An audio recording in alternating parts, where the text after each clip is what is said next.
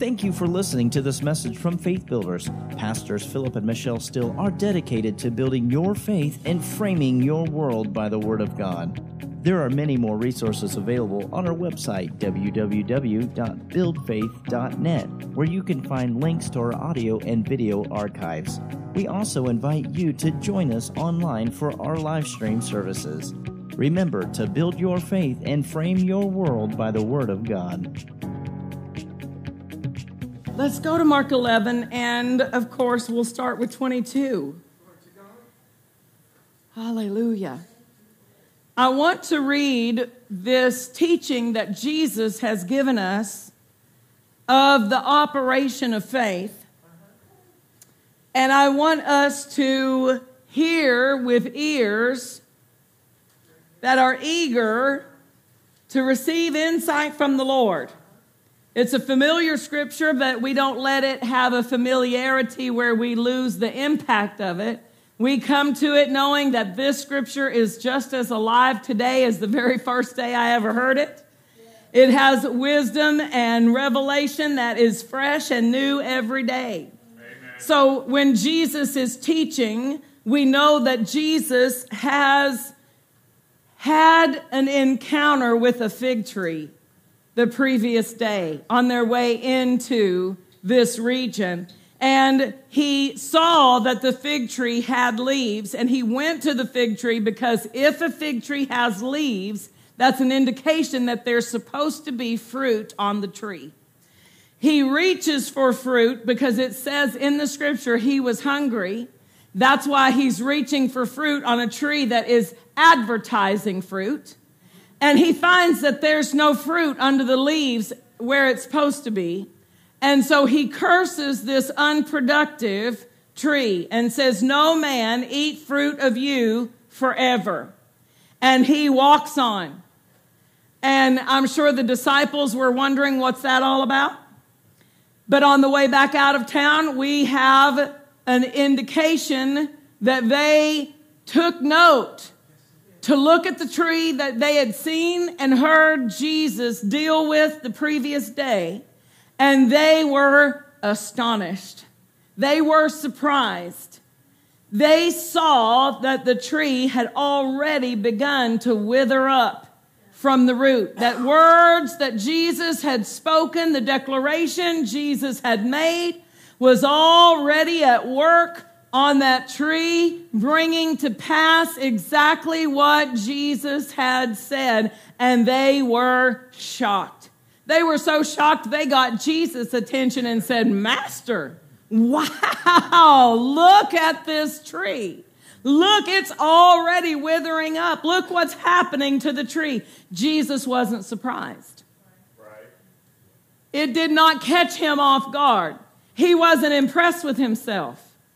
He knew it would happen. He expected it to happen. He had initiated it. He had ordained it with his words. He had set in motion what was taking place. And so he says to his disciples, operate the faith of God. Verse twenty-two, have faith in God. Operate the faith of God. Use the faith of God. Put the faith of God to work. He's, he's not saying, oh, just trust God, just believe God. God's going to do it. He says, no, you take God's faith and you put it to work. And we know that by the next verse being a specific, detailed description of how to put the faith of God to operation, employed in your life to deal with unproductive situations in your life. We talked about it this morning. The power to bind on the earth has been given to us. I'm giving you the keys of the kingdom. Whatever you bind out will be bound. Whatever you loose, there's some binding, there's some loosing that needs to take place in your life. There is a responsibility delegated, an ability that comes with a responsibility delegated to the believer. And he says, you operate the faith of God. You put the faith of God into action in your life. And then he describes the operation of the faith of God. He said, for truly I say to you, that whosoever shall say unto this mountain, be thou removed, and be thou cast into the sea, and shall not doubt in his heart, but shall believe that those things which he says shall come to pass, he shall have whatsoever he says. Now, he is given specific dynamics of the operation of faith.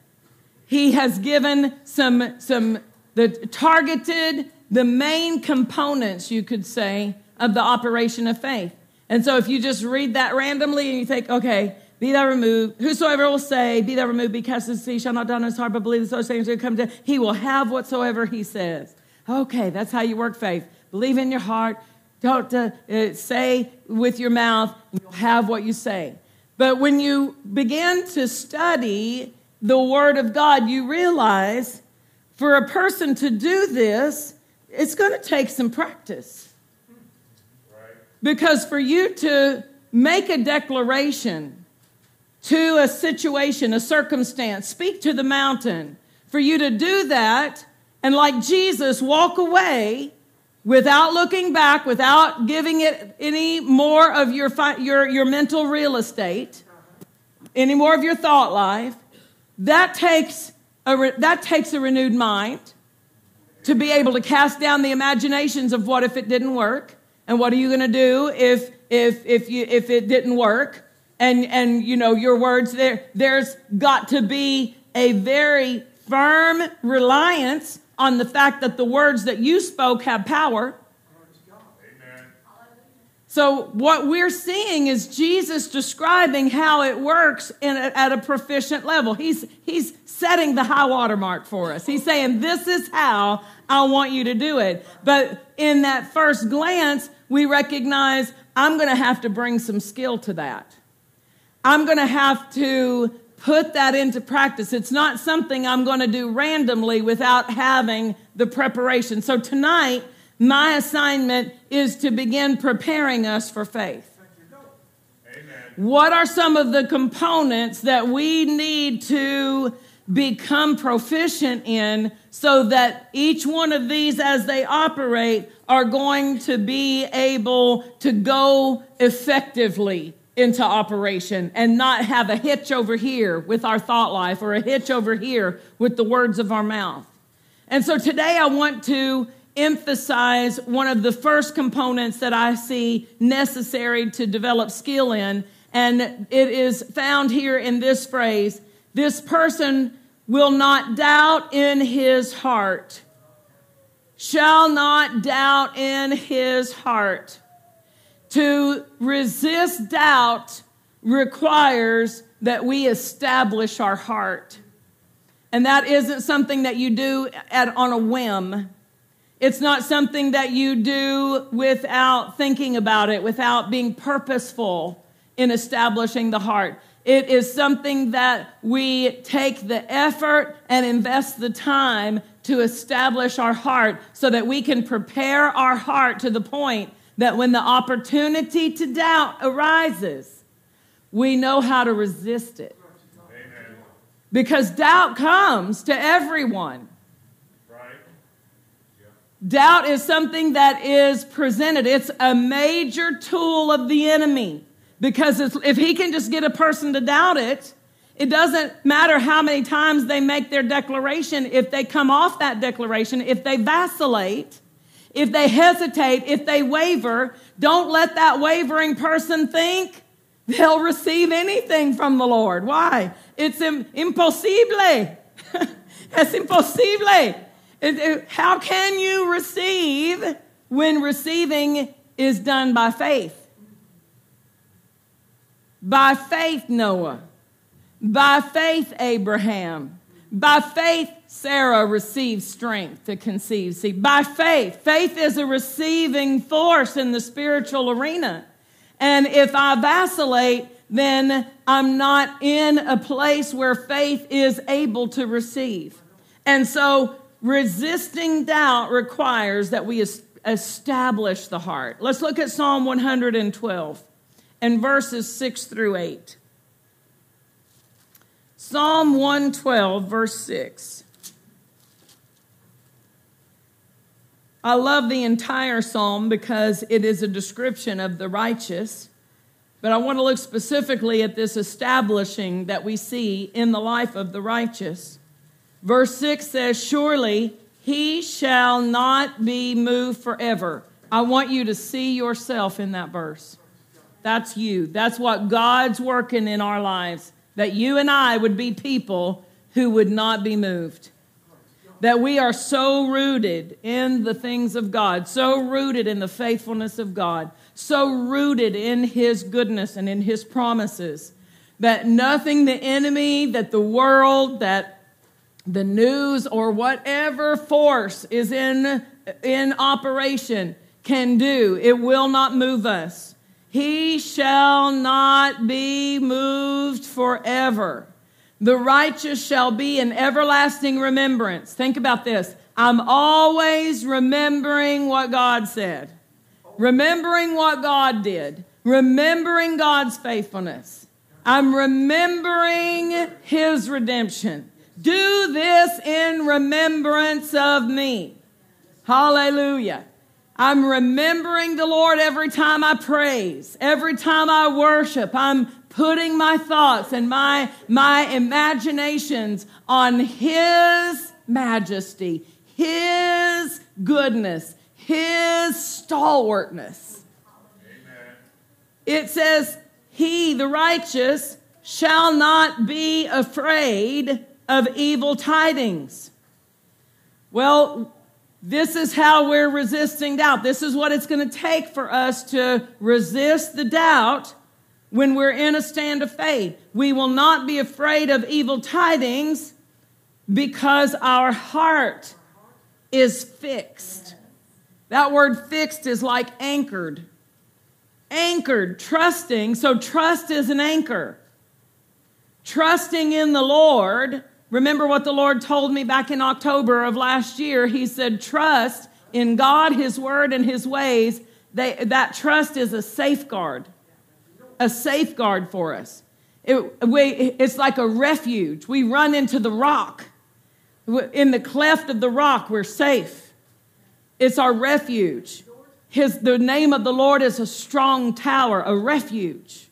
Hallelujah. So this trust is an anchor against fear, against doubt, against wavering, against that which would separate us from the truth of the promise. His heart is established. This is our goal. This is our, our endeavor to have our heart established. And when our heart is established, we shall not be afraid until He see His desire upon His enemies. So this is available to the righteous. This is available to us. We need to set that as the picture of what we're, we're establishing in our life. This is what we're building. We shall not be moved. Hallelujah. Hallelujah. If you are tempted to say, why isn't it working? Because that's what, what would stop the work of faith. When you put the operation of faith into play, the enemy wants to back you off of the faith and get you to nullify what you have put into operation because he can't stop it. Amen. He can't stop the working of the faith as long as we leave it in play, as long as we leave it in operation. But if he can get us to pull back and get us to say, why isn't it working? Then we take that faith out of gear. We take it, we we we uh, deactivate it, and it's not moving towards the fulfillment of what it was working on, but we've just backed it off because that question is doubt. That, remember, Brother Hagin said, if does not belong in the petition of prayer, of faith, the, the prayer of faith. It is the badge of doubt. If it be your will, is appropriate in a prayer of sanctification that is saying, Lord, whatever you have for my life, if it be your will, I submit to that. It's appropriate there. But for you to say, Lord, if it's your will to heal this person, you have violated the, the legal petition requirements of the prayer of faith. And that is now no longer a prayer of faith. And it's no not going to put into play the operation of faith because God clearly states it's his will to heal. It's never up for grabs of, well, I don't know if God wants to heal him or he doesn't. He always does. Amen.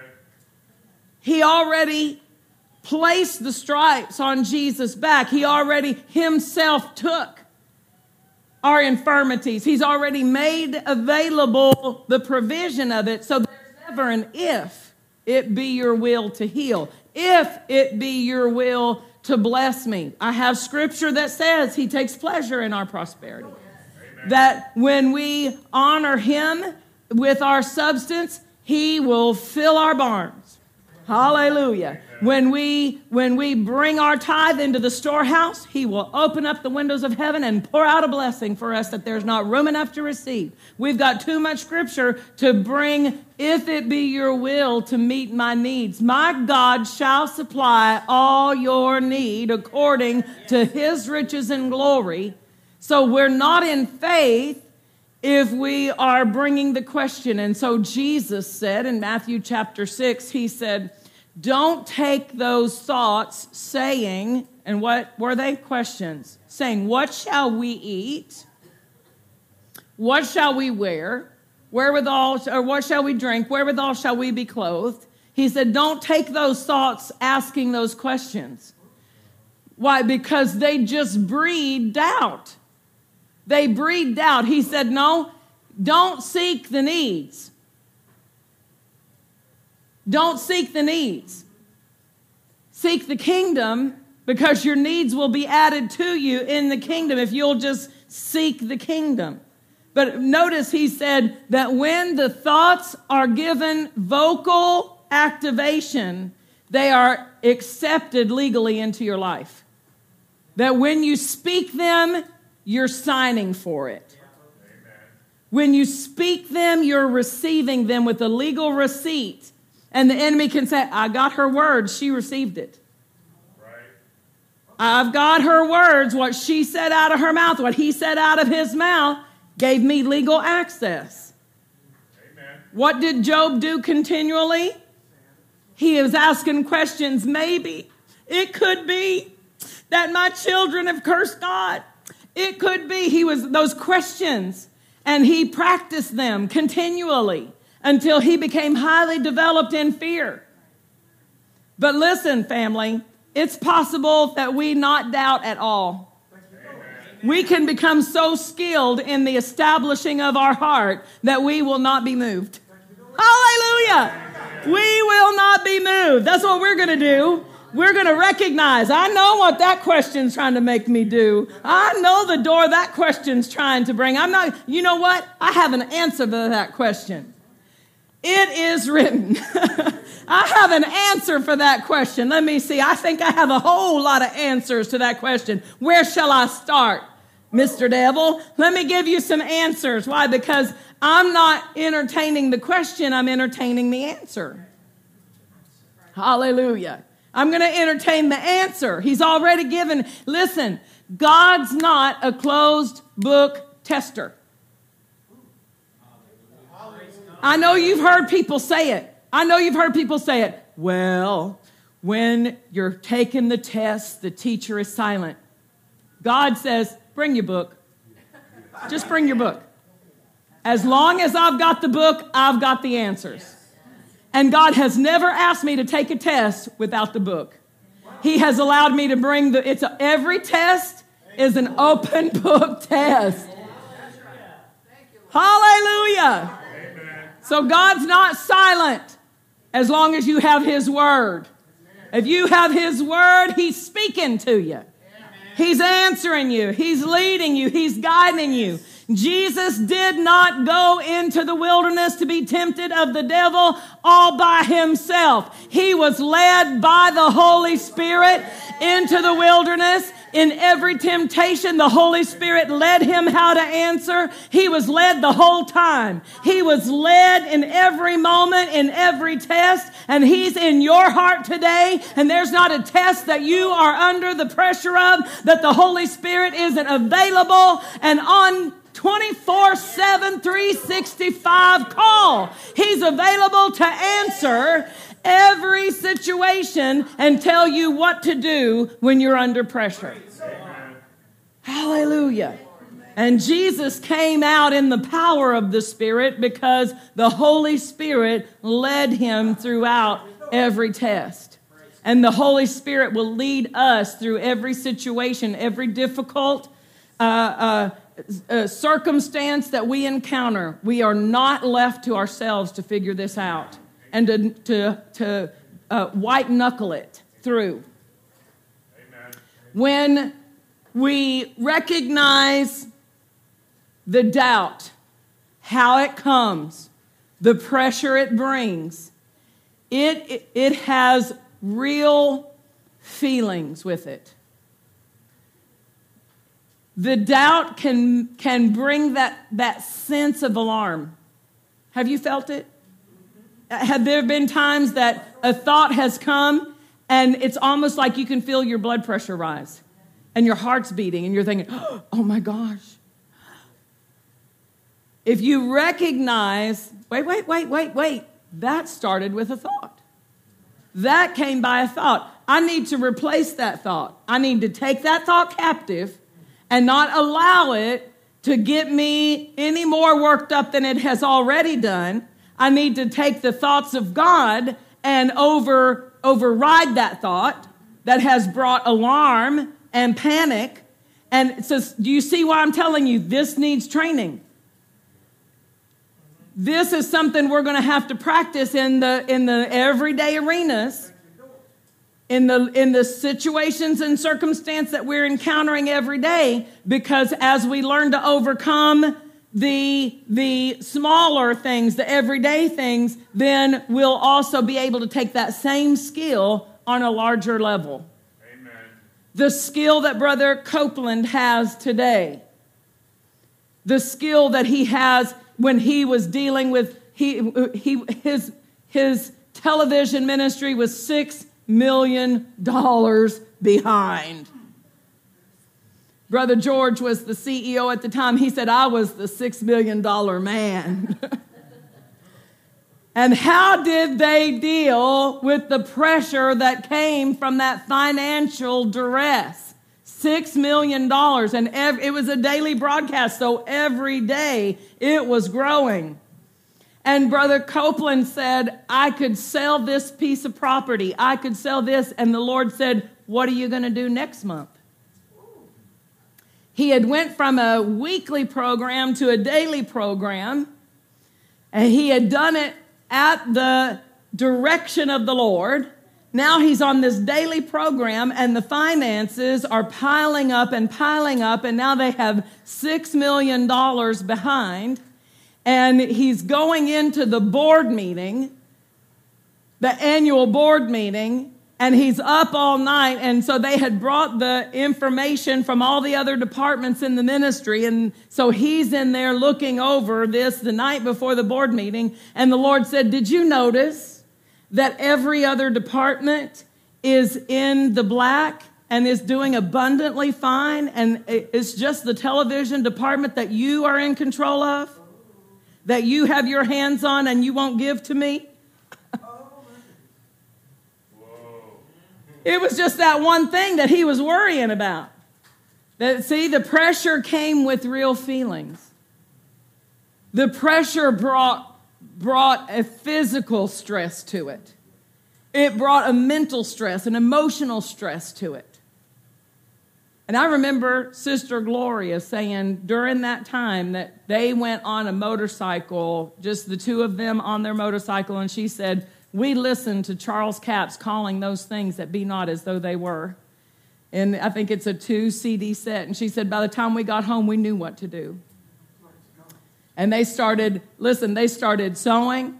They started calling it. They took what I talked to you about earlier today. They took the word. They put the word in their heart. They brought the word out of their mouth, and they began sowing the word into their heart. And it was in here that it changed before it changed out here. And they said it just seemed like every month they were getting more and more caught up and more and more caught up until one day they were back in the black. Hallelujah. Amen. Hallelujah. But in the moment of the pressure coming against you, you've got to recognize how it came. It came with a thought, through a thought, by a thought, and that thought brought all the entrance of the feelings and the, the cares. And if I allow them to enter, it says the entering in of the care chokes out the word. The parable of the sower. The entering in. So if it never enters, it will never choke. I'm in charge of the care entering or not entering. And so I've, for me to work Mark eleven twenty-three faith, I'm going to have to become established in my heart. And that means I'm going to be a dictator over what gets in. I am going to be a stickler about what I allow in my heart. I'm going to be diligent about the thoughts because thoughts are entrance points. They are entry points into my life. And if I allow wrong thoughts, Jesus said, take no thought saying, if I accept the thought by giving voice to it, then I've authorized it to have activity in my life. Hallelujah. I'm going to have to be skilled in Philippians chapter four that says that I, I cast my care upon the Lord, that I take those thoughts and I only think on whatsoever things are pure, whatsoever things are holy, whatsoever things are just, whatsoever things are lovely. If there be any praise, if there be any virtue, think on these things. Why? Why? Because I've already made my petitions known to God. I don't have to allow the thoughts to loop and replay over and over, trying to make my list and figure out how I'm going to fix it. Amen. Why? Because that's just going to allow the cares to wear me down and choke out the word. Hallelujah. That's good. So to resist the temptation of the question, we've got to look at the evidence of God's word. Look at the evidence of God's word. Why the doubt always points you to something you can see, something you can feel, something that is, is apparent, visible, in your face.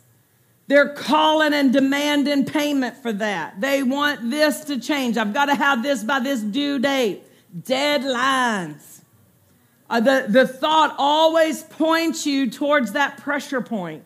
What have you got? You've got to train yourself to take your attention and put it on the evidence that supersedes and has the power to change that situation. Amen. Hallelujah. Second Corinthians chapter four. Let's look at verse eighteen. I'm going to ask, go straight to the Amplified on the screen, if you will.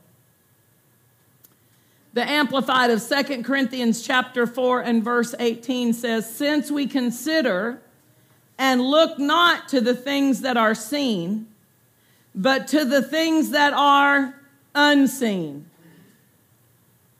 Since we consider and look not to the things that are seen. But what are we looking at? What are we going to look at? Things that are not seen. What? What do you mean look at things that are not seen? I'm talking about with the eyes of faith.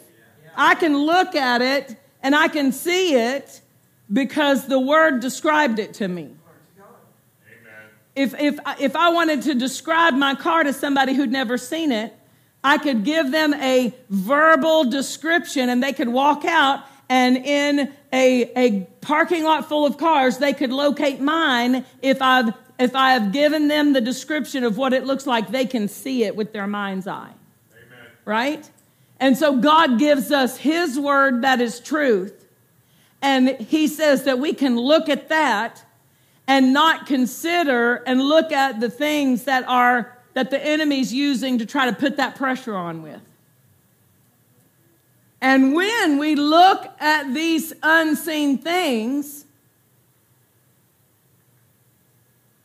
That's how the glory is worked in our lives.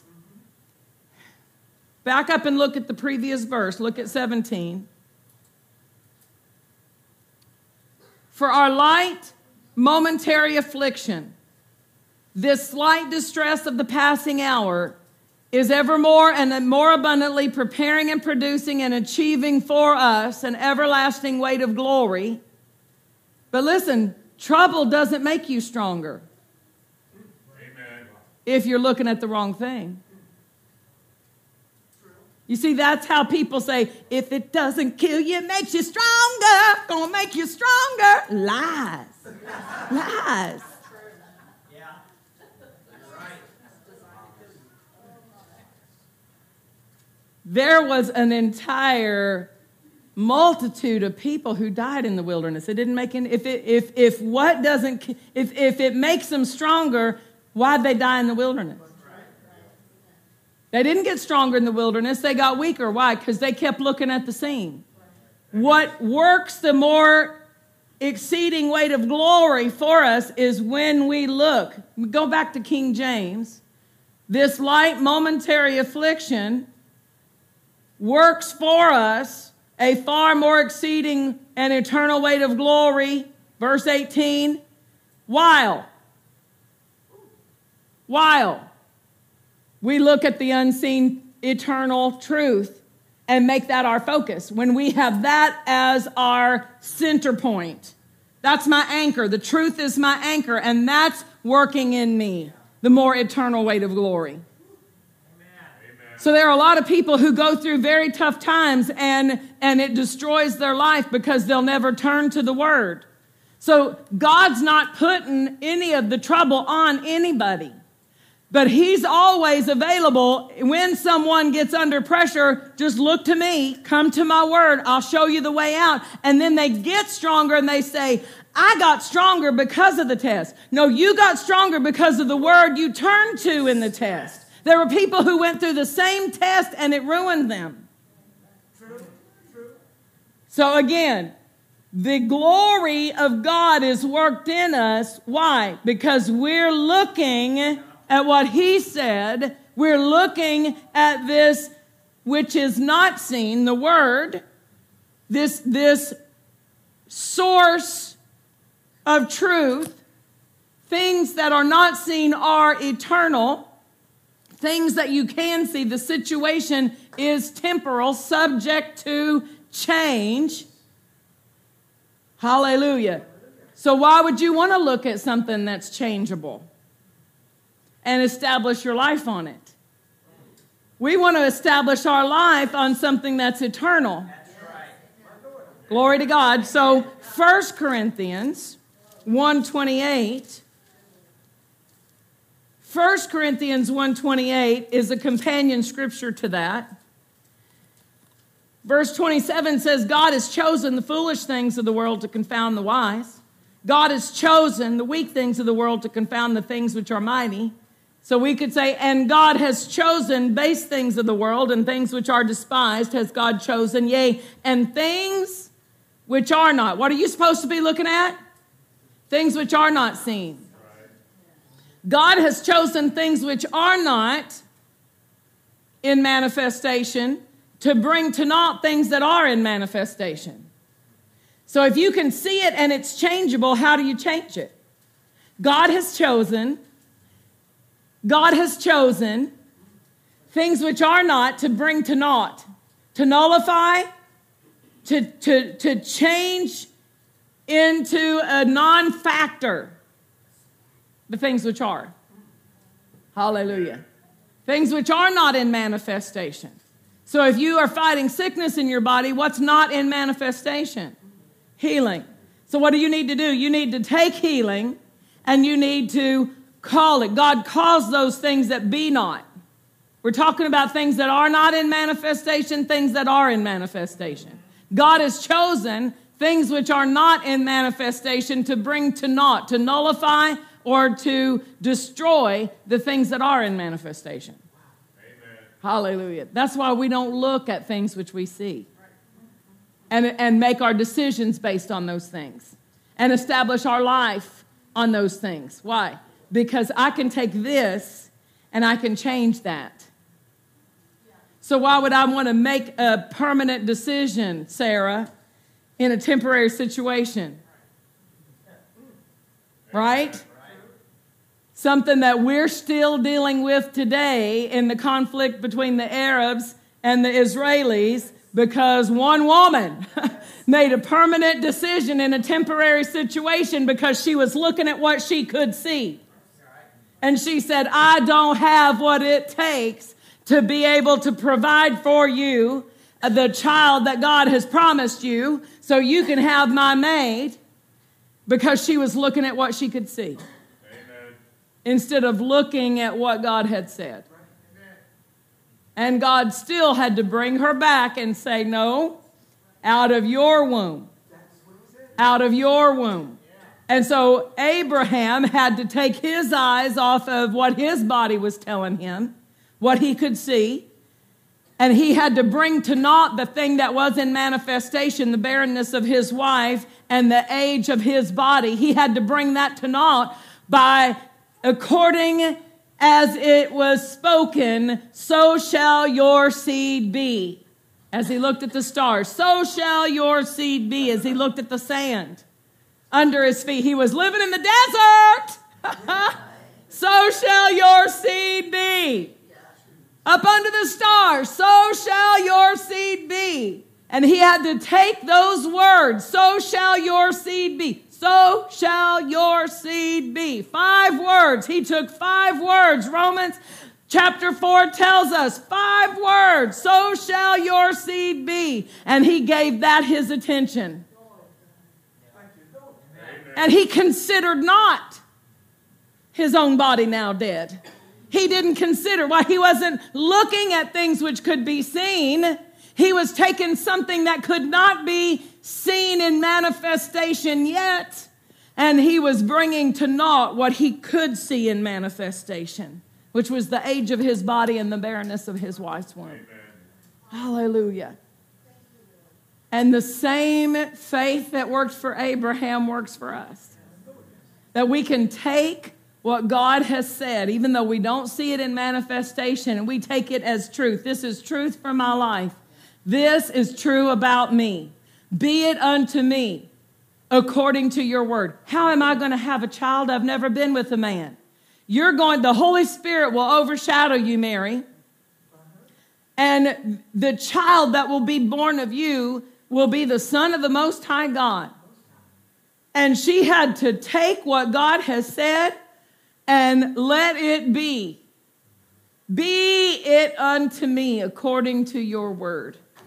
According to as it was spoken, so shall your seed be. And we have we have Colossians and Galatians and Ephesians. We have the promises of God's word. We have the written word full of as it is spoken and written, that we can take and we can frame our world by the word of God. Amen. This is the establishing. But listen, it doesn't happen with just the idea, oh, I'm going to establish myself on the word. La-di-da. No, you're going to establish yourself on the word. You're going to have to let the word take precedent over those feelings, over those temptations to doubt. You're going to have to allow it to be the, the stable ground you're standing on. Hallelujah. Hebrews eleven, faith builders, our marching orders. Let's look at verse three. This ministry is established on this verse right here. This is what the Lord assigned our pastor to. And we see it in play in this establishing of the heart.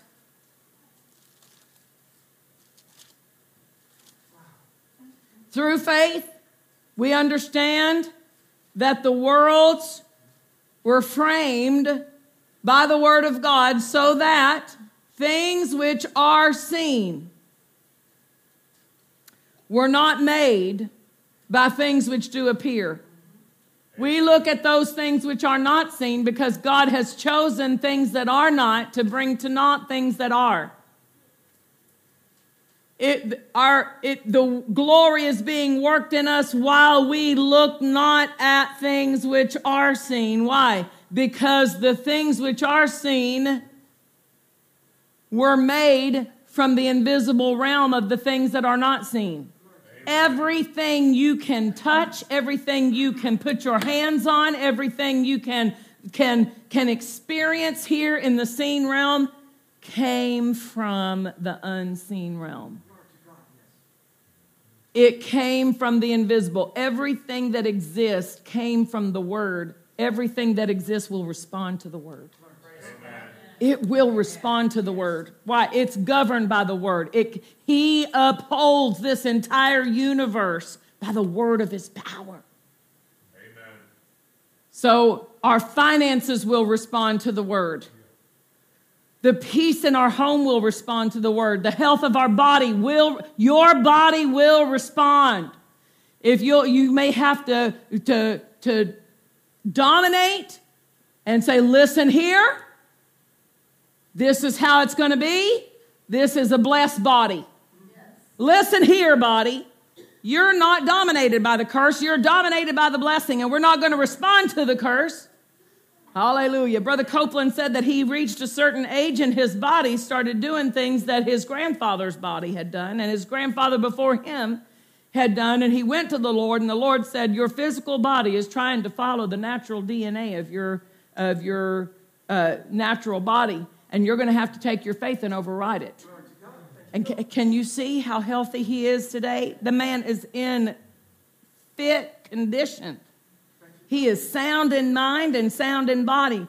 But he experienced a time about fifteen years ago that his physical body started to yield to the curse. And he had to take his faith and start resisting it. Hallelujah. Hallelujah. So that's what I'm saying. There may be things that when you recognize your body's trying to yield to something that that maybe, uh, as the medical profession says, runs in your family. Stop that. It's not running in me now. Not running from here. But I'm stopping that course. But it's not going to happen just because you own a Bible. Just because you attend Faith Builders. It's going to happen because you take what's being taught from this Bible, put it in your heart, put it in your mouth, and say, not in my body. This body, you got to take those things which are not in manifestation and bring to naught the thing that is in manifestation. If high blood pressure is in manifestation, you've got to take the health that is available through the stripes on Jesus' back, and you've got to say, himself took my infirmities. I take authority over this blood pressure, and I speak to you. Now, don't throw your medicine away. Take your medicine and speak the word till the, the doctor says, you don't need this medicine anymore. Amen. Amen? Amen. But what I'm telling you is that your, your faith has to be purposefully initiated against that for you to establish that truth in your life. Yes. Now, I want to look at Peter, and then I think I'm going to stop here, and uh, we'll pick up. Again, since I'm going to be here all week and next weekend too. Let's look at Matthew fourteen, because it is possible for us to not doubt. He said, ask in faith, doubting nothing. Just take James chapter one right there in verse six. Let him ask in faith, doubting nothing, no doubt. And so, you know, if he said it, in, if Jesus said in Mark eleven twenty-three, that I can speak to the mountain and doubt not in my heart. And James said in James chapter one and verse six that I could ask in faith, doubting nothing. Then it's possible for me to reach a place where I never doubt. Where I just, I'm not moved. That my heart is established and I'm not moved to doubt. I can take that faith stand and I can just keep standing. And so what we see in... I want to compare Peter and then Jairus, and then we'll we'll pause from here. Peter, in Matthew fourteen twenty-seven, he sees Jesus walking on the water, And he says, Lord, if it's you, bid me to come. In verse twenty-seven, straightway Jesus spoke unto them, said, be of good cheer, it is I, be not afraid. And Peter answered and said, Lord, if it be you, bid me come unto you on the water. And he said, come. So notice Peter initiated this. He wanted in on this, right? He said, come. When Peter was come down out of the ship, he walked on the water to go to Jesus. We should just leave it there, right? Amen. Peter should have just left it. It's working. It's not broke. Don't try to fix it, right? But when he saw, we do not look at things which do appear. The glory is worked in us while we look not at things which do appear, but we look at those things which do not appear. Could he see the word C O M E? Well, not with his physical eyes. He couldn't see the word come, but he could see the wind, and he could see the waves, and they spoke to him. They told him that the pressure of those thoughts that they presented to him. Look how large these waves are. I mean, he's a fisherman. He's been on this the Sea of Galilee all of his life. He knows the way that that wind is working, and those seas are raging, and his mind, the thoughts that are initiated by what he sees, it says he was afraid. He was afraid. What do we see from Psalm one twelve? He shall not be moved by evil tidings.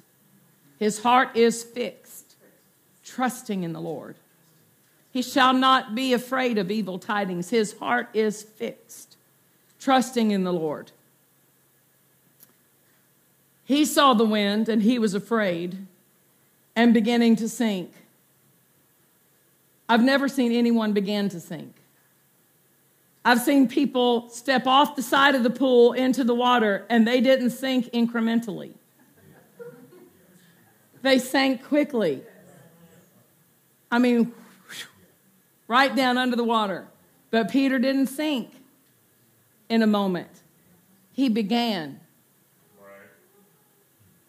As his faith diminished, looking at what he was, because what? The entering in of cares chokes out the word. It chokes it. It's not a sudden destruction like the, the wayside soil where the enemy came and stole the word. Boom, it's gone. It's not even the sudden destruction of one day where the sun comes out and, and it withers away. It chokes it out little by little, choking it out. Incrementally, Peter begins to sink.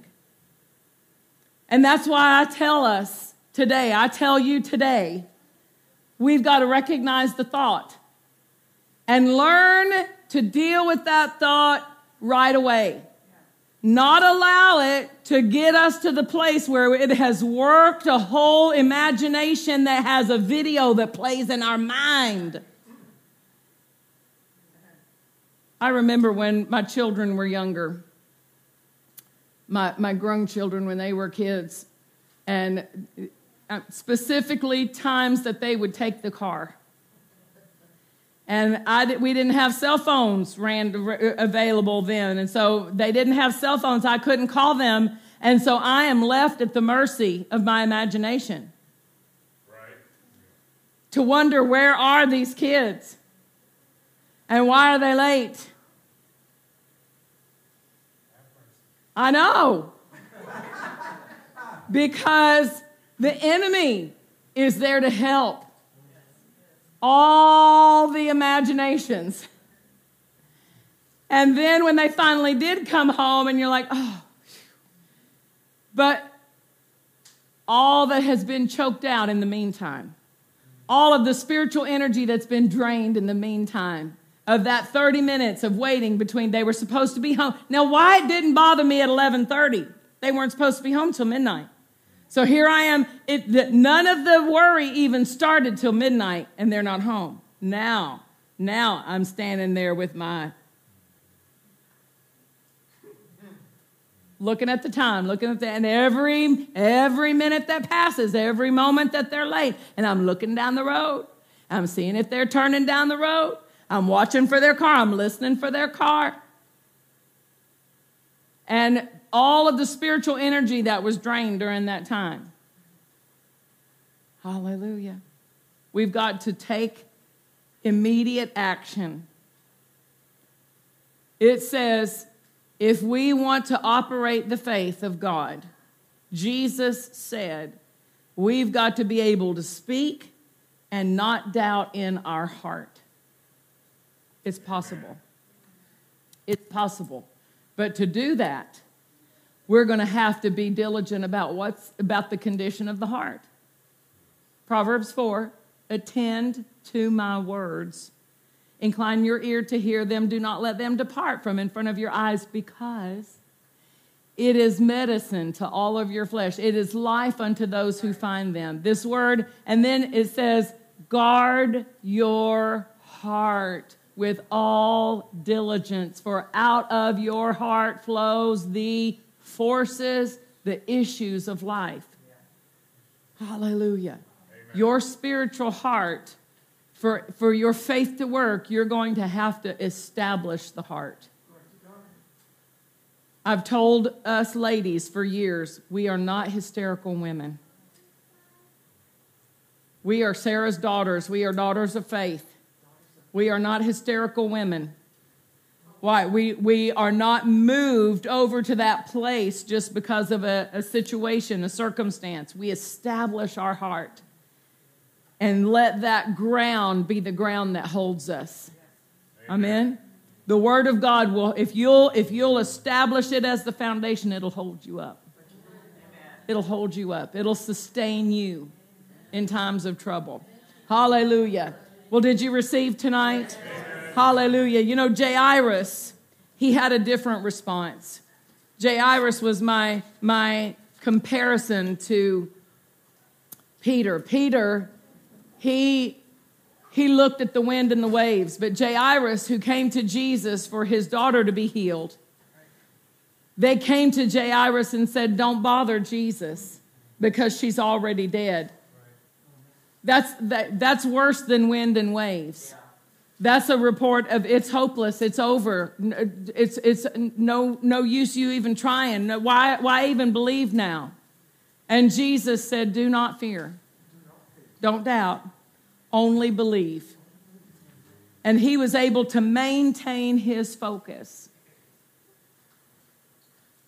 He was able to not look at things which are seen, but to look at things which do not appear. And he brought into manifestation.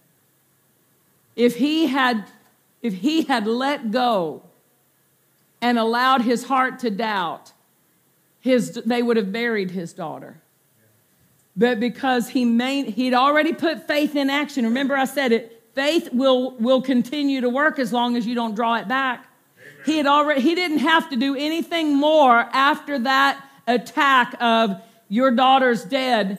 It's, it's no use. It's hopeless. Give up. He didn't have to do anything else about his faith. He'd already done what he needed to do to get faith in operation. He just had to let it keep working. He, he couldn't withdraw it. Jesus said, don't draw back on it. Don't fear. Do not fear, only believe. So he kept his faith out there, and he got what he was believing for. Amen. We shall not be moved. Stand with me to your feet. Hallelujah.